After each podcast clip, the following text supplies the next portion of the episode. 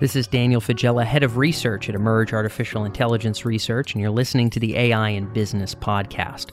Part of our mandate here on the AI in Business podcast is to cut through the hype and look at AI trends, AI use cases, and applications in various industries. We've covered every industry under the sun, I think, more or less, over the course of the last six years or so running this program. And today we go back to drug development and life sciences, a sector that we've covered in depth, both on our emerj.com articles, of which there are dozens and dozens of use case coverage pieces around life sciences, and here on the program. But we're covering something a little bit different. Normally, when people think about processes in drug discovery or drug development, they're not necessarily thinking about text based processes. Particularly, they're not thinking about the ability to generate text. But as it turns out, there's a lot of text generation that you have to do to pass clinical trials, to be able to summarize research findings, put it together in a specific format. Um, a lot of this is heavily regulated and regimented, and artificial intelligence, as it turns out, has a place where it might be able to add value in this mix. Our guest this week is Emmanuel Walckenaer of Yseop. He is the CEO of Yseop. Yseop is a Paris based firm focused on natural language generation across industries and financial services and life sciences. And Emmanuel speaks with us this week about those applications of NLG when it comes to drug discovery and life sciences. He also touches on some of the trends that he's seeing uh, in his work in the life sciences space. This episode is sponsored by Yseop. If you're interested in reaching the Emerj audience, you have an important educational message about use cases and applications of artificial intelligence, then be sure to reach us at emerj.com slash AD1. That's AD like advertise and then the number one, emerj.com slash AD1. Without further ado, this is Emmanuel with Yseop here on the AI and Business Podcast.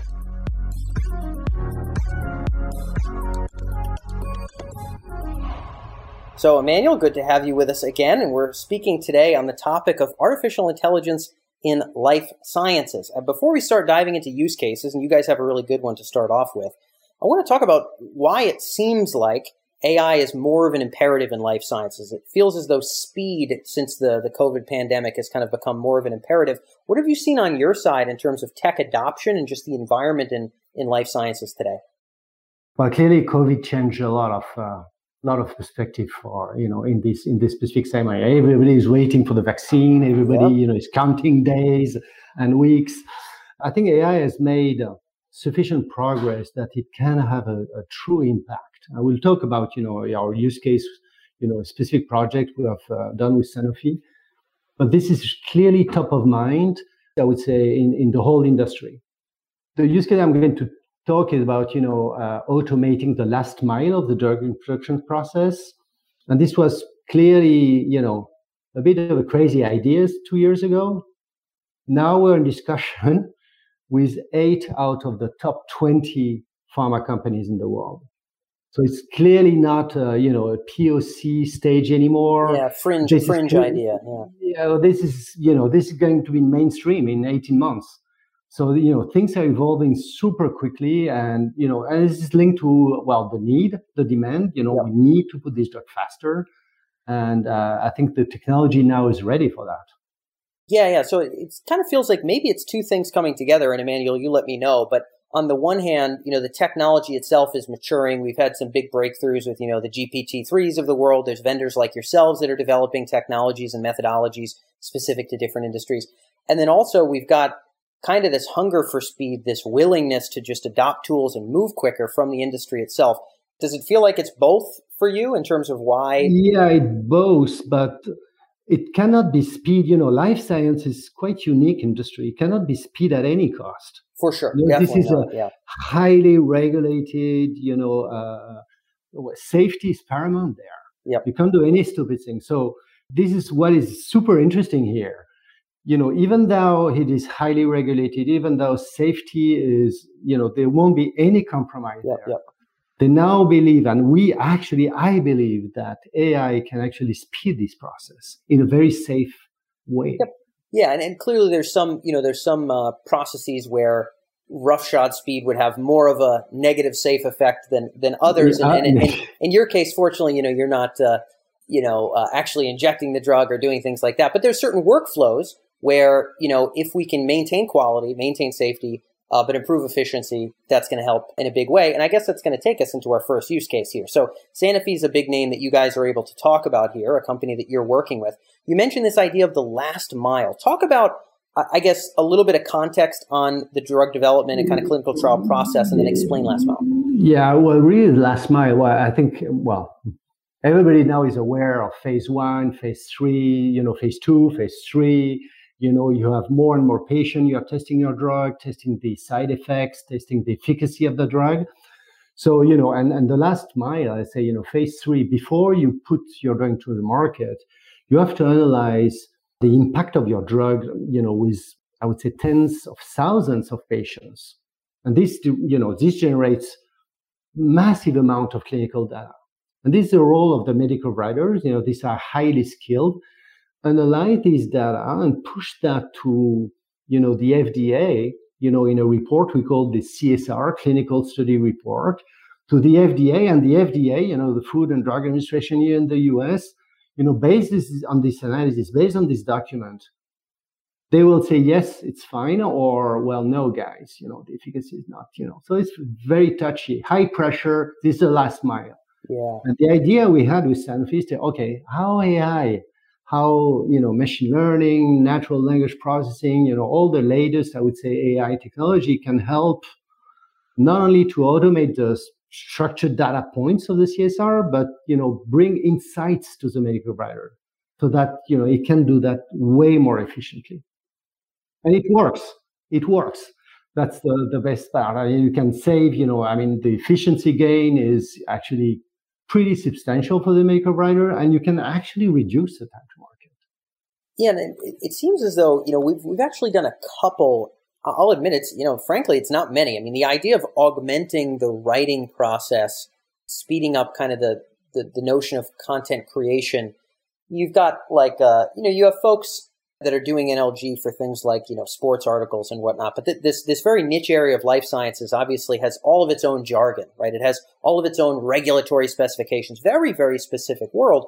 Talk a little bit about what it looks like to you know you said provide insights to the writer, speed up the time for the writer. Where does the AI fit in to kind of enhance and augment this person's ability to produce something not only really good, but produce something relatively quickly? Well, in two ways you know what is very cumbersome for the um, for the um, for the medical writer is to do the actual analysis of the data. So you have got dozens of tables, you know, explaining the results of the uh, you know the clinical study. So it's super cumbersome.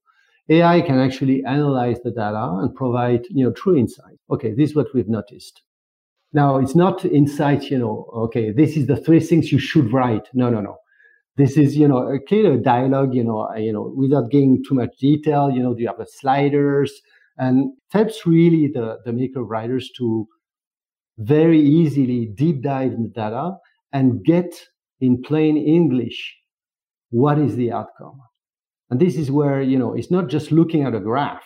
It really says okay this is this is exactly what we're seeing. So i can say all right this is what i want to say and it, deep, it can deep dive in some data. It can go, you know, a more macroscopic way, you know, and we automatically writes what's, you know, actually should write. See what I mean? So it's yep. both data analysis and the language generation.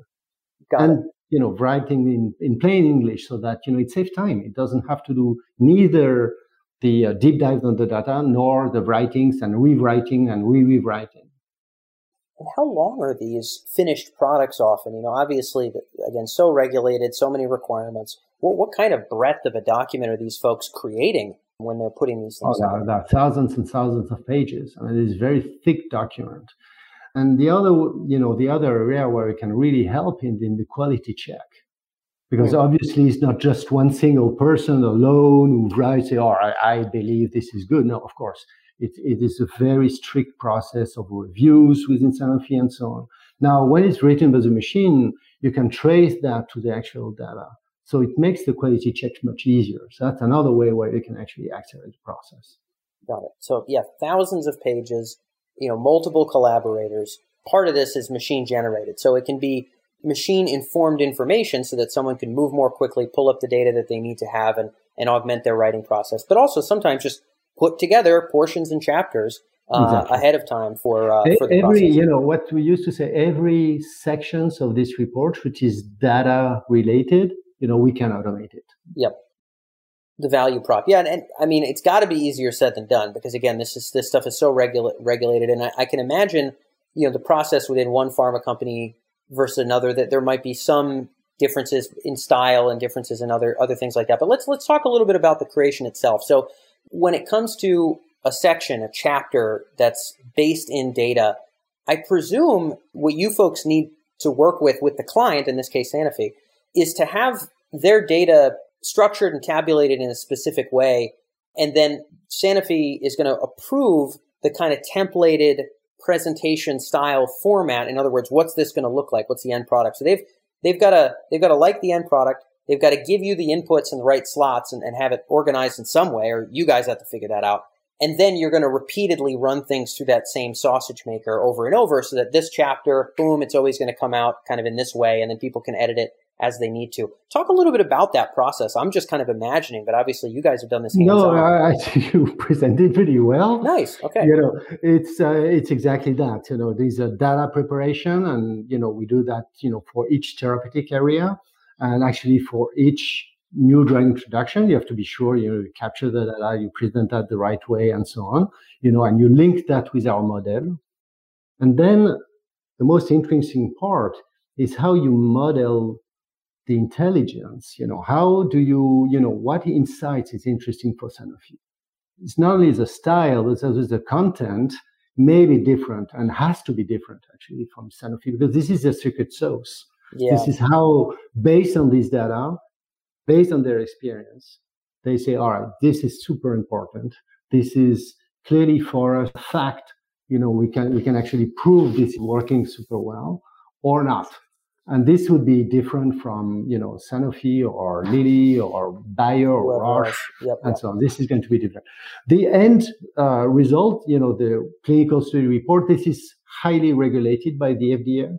So, you know, there's little room for creativity here and that's good. I mean, that's what you guys want, right? I mean, you you want well, to be able to have better. Yeah, you want a structured know, process. It, absolutely, yep. so that's much better for us. Yeah, yeah. So these regulated environments, you know, it, it's it's kind of interesting because in some regards, you know, the the classic issue here is that well, you know, with kind of black black box ML solutions, you know, in regulated environments, well, it's very hard to adapt things. Well, there's some cases where things have to be so repetitive that with a little bit of kind of simple routing, if then, with a little bit of ML to make it happen and facilitate it, we can you know leverage AI in a way that actually works better in a regulated environment. You know, this is one of those weird pockets. Yeah, no, uh, absolutely. But it's a blend of you know sure. pure yep. ML.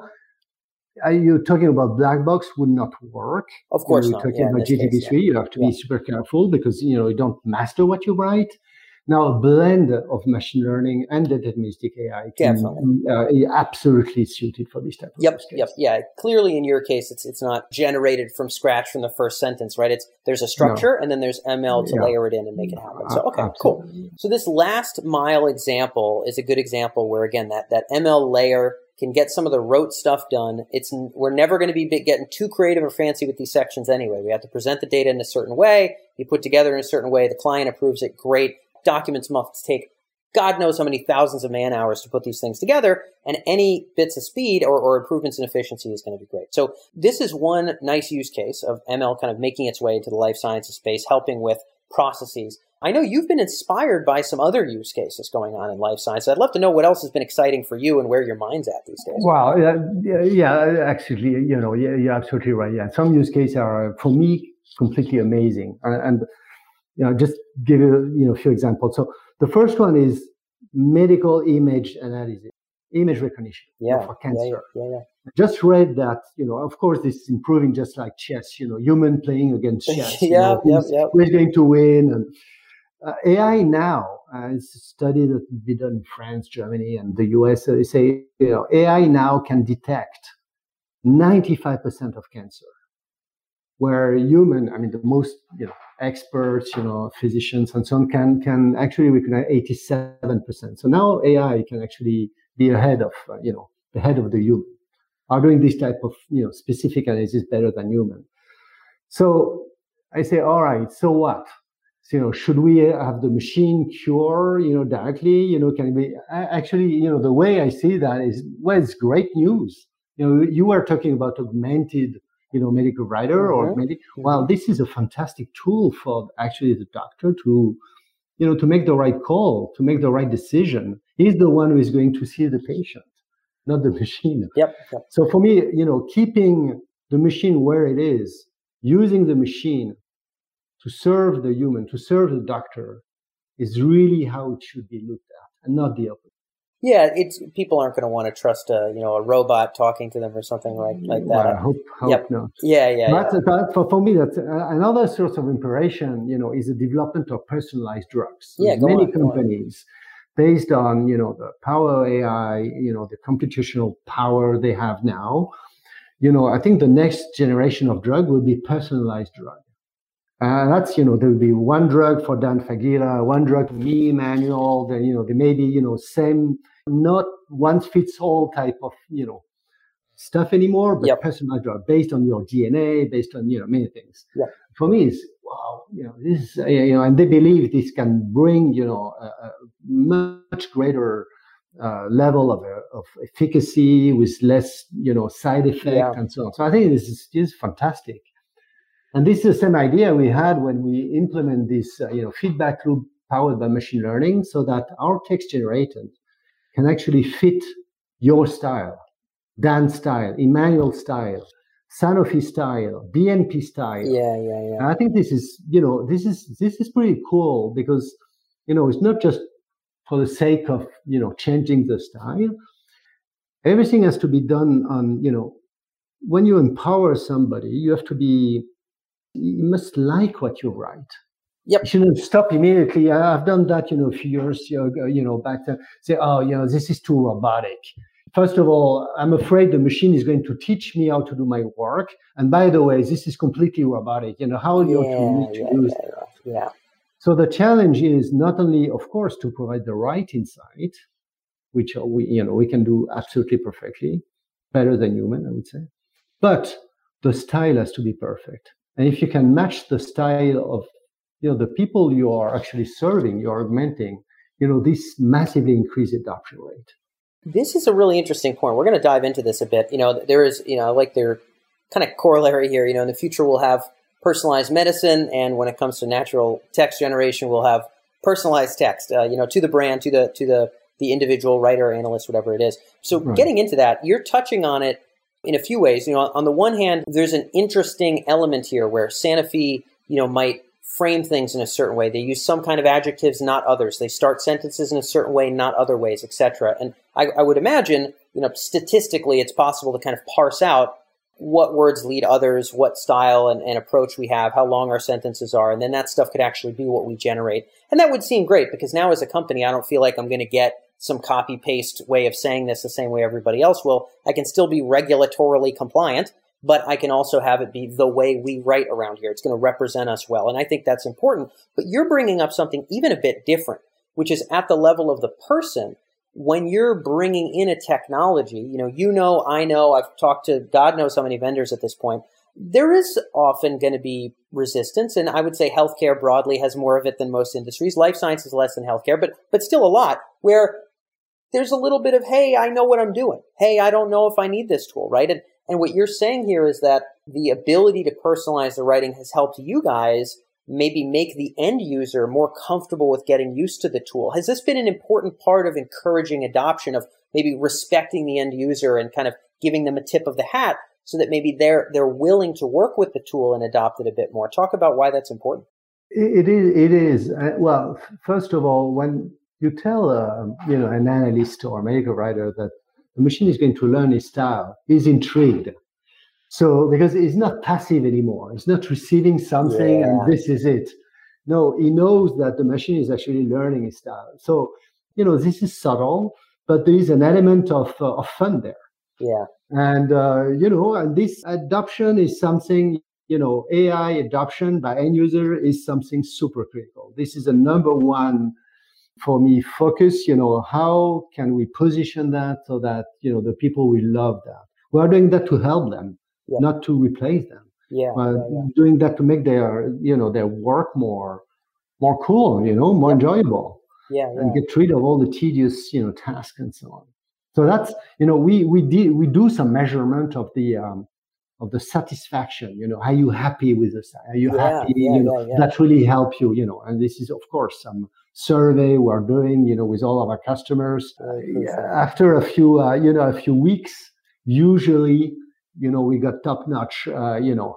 Uh, Satisfaction, uh, yeah. mark, yeah, because Yeah. you know, I mean, all this, you know, soul stuff that you know makes him comfortable with what uh, you know with the tool. Yeah, this, this yeah. is critical. It's not just you know, okay, let's write stuff and this is it. You know, it doesn't work that way. Man, you know, you're doing business with human beings. And anybody who's listening right now, if you're a listener and you're inside of a big enterprise, if you're a listener and you're a vendor, thinking about the interface where the tech hits the workflow and the user is uh, mind blowingly important. It, arguably more important than the technology some of the time. You got to have good tech, but if you can master that interface, and for you guys, Emmanuel, I know you, you do work in financial services, you work in life sciences, the more experience in a specific industry, the faster, smoother your onboarding can be, the faster, smoother your expectations of different user types and what they care about will be. And then you can keep those satisfaction scores high. But I think some people think, well, the tech could work anywhere. I'll just kind of plug it in. But to make it settle into a company, to make it settle into an industry and a department is not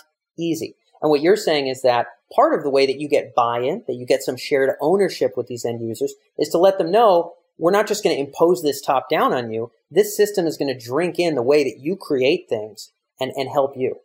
Yes, and give them ways. You know, the style is one thing, but give them this as well. And this is a bit of magic. You know, okay, you want to deep dive in this section. You want more detail.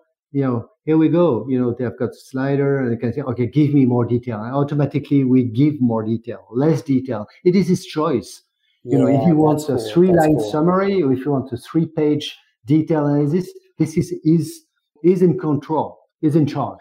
Yeah, yeah. I mean, very important. You know, the, the way that you're saying this, in control, in charge, you know, you mentioned kind of mastering their style, this element of fun. These are human things. You know, humans don't want to be a cog in the wheel. And to be able to frame things this way, what you're articulating here is is hard won uh, knowledge and, and really, really, really important for folks to tune into. So, uh, yeah, incredibly, incredibly important is the tech. Incredibly important is how we introduce it to the user in a way that feels empowering right away and feels like it's an augmentation to their job and role. So I really appreciate you getting into some detail on that.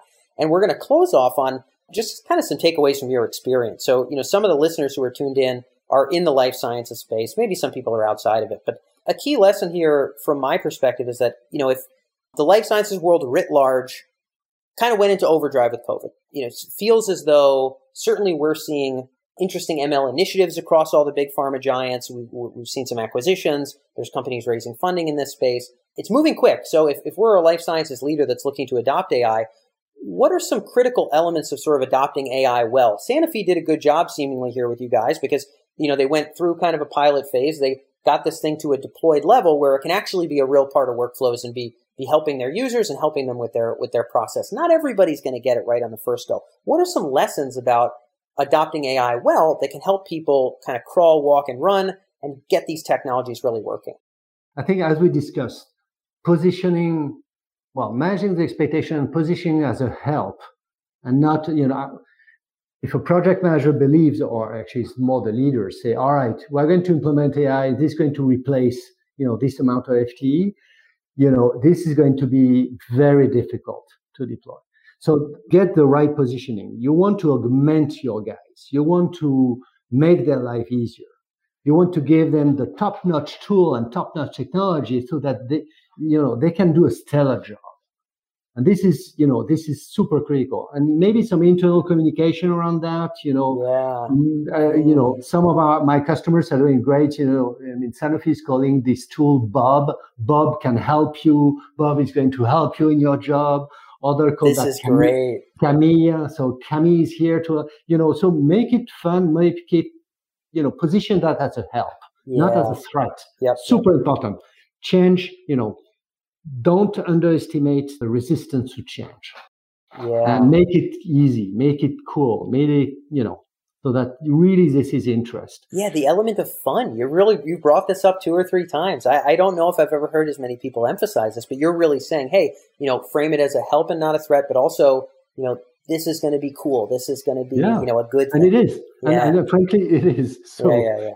you know, and, and don't be obsessed by the technology, as you say. You know, this is something for your end users whether it's powered by machine learning, yep. NLG, whatever, whatever, sure. you don't really care. Yep. That's, you know, as long as it gets a job. You know, that's the engine. The second, you mentioned that start small. You know, we can start in a few days, you know, these type of trials and measure. In our case, it's very easy. You can measure, you know, you can measure the efficiency. All right. You know, how many hours it took you before, how many minutes it took you afterwards, you know, using this technology. I would say build confidence in the tool, as we said, but as well measure the ROI. And you can do that now, you know, pretty quickly. So that it's not, you know, this is something, you know, this type of project, you know, you don't, you don't do that for the sake of the technology. You do that too because, you know, you have an ROI to measure. And then, of course, deploy. Most of the time, if you do that correctly, you know, position that correctly, do that, you know, in, um, you know, small steps.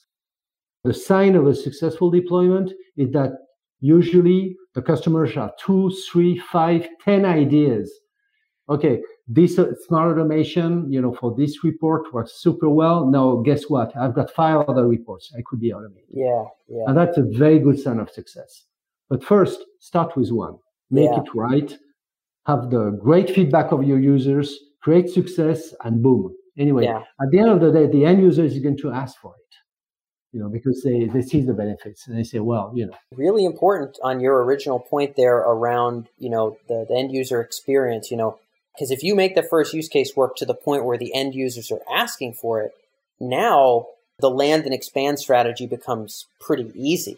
If there's continued resistance at the user level, the, the expansion is probably not going to happen. So yeah, really, oh my God. really, yeah, really important points here. Framing as a help and not a replacement, making it fun, having some communication around that, not just have it pop up on their screen one day. Have some communication, introduce people to this in a way that frames it right, um, and then be able to start in a targeted way until users get that pull and then expand from there. I think great lessons for literally anybody in the enterprise and probably for some vendors as well. This has been some good stuff. Emmanuel, I know that's all we have for time, but thank you so much for being able to join us again and hopping on the show.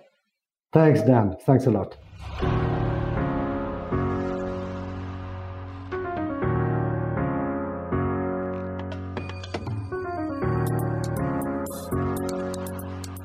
So that's all for this episode of the AI in Business podcast. A big thank you to Emmanuel for joining us on this episode, and thank you to you for listening all the way through.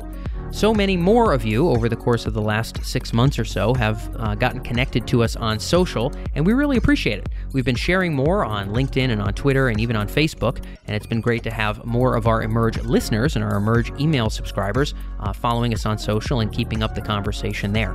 If you haven't already, be sure to connect with us on social. It's at EMERJ on Twitter or Emerj Artificial Intelligence Research on LinkedIn or on Facebook. So if you'd like to support the show, be sure to follow follow us on social, and otherwise, keep it locked here. Next Tuesday, we're going to be covering artificial intelligence and the future of sales enablement. So, you might not be a salesperson, but getting an understanding about how sales workflows are being automated and enhanced, and how sales people are being augmented in their ability to sell better, you will not want to miss next Tuesday's episode. So, keep it locked. Look forward to seeing you here on the next episode of the AI in Business podcast.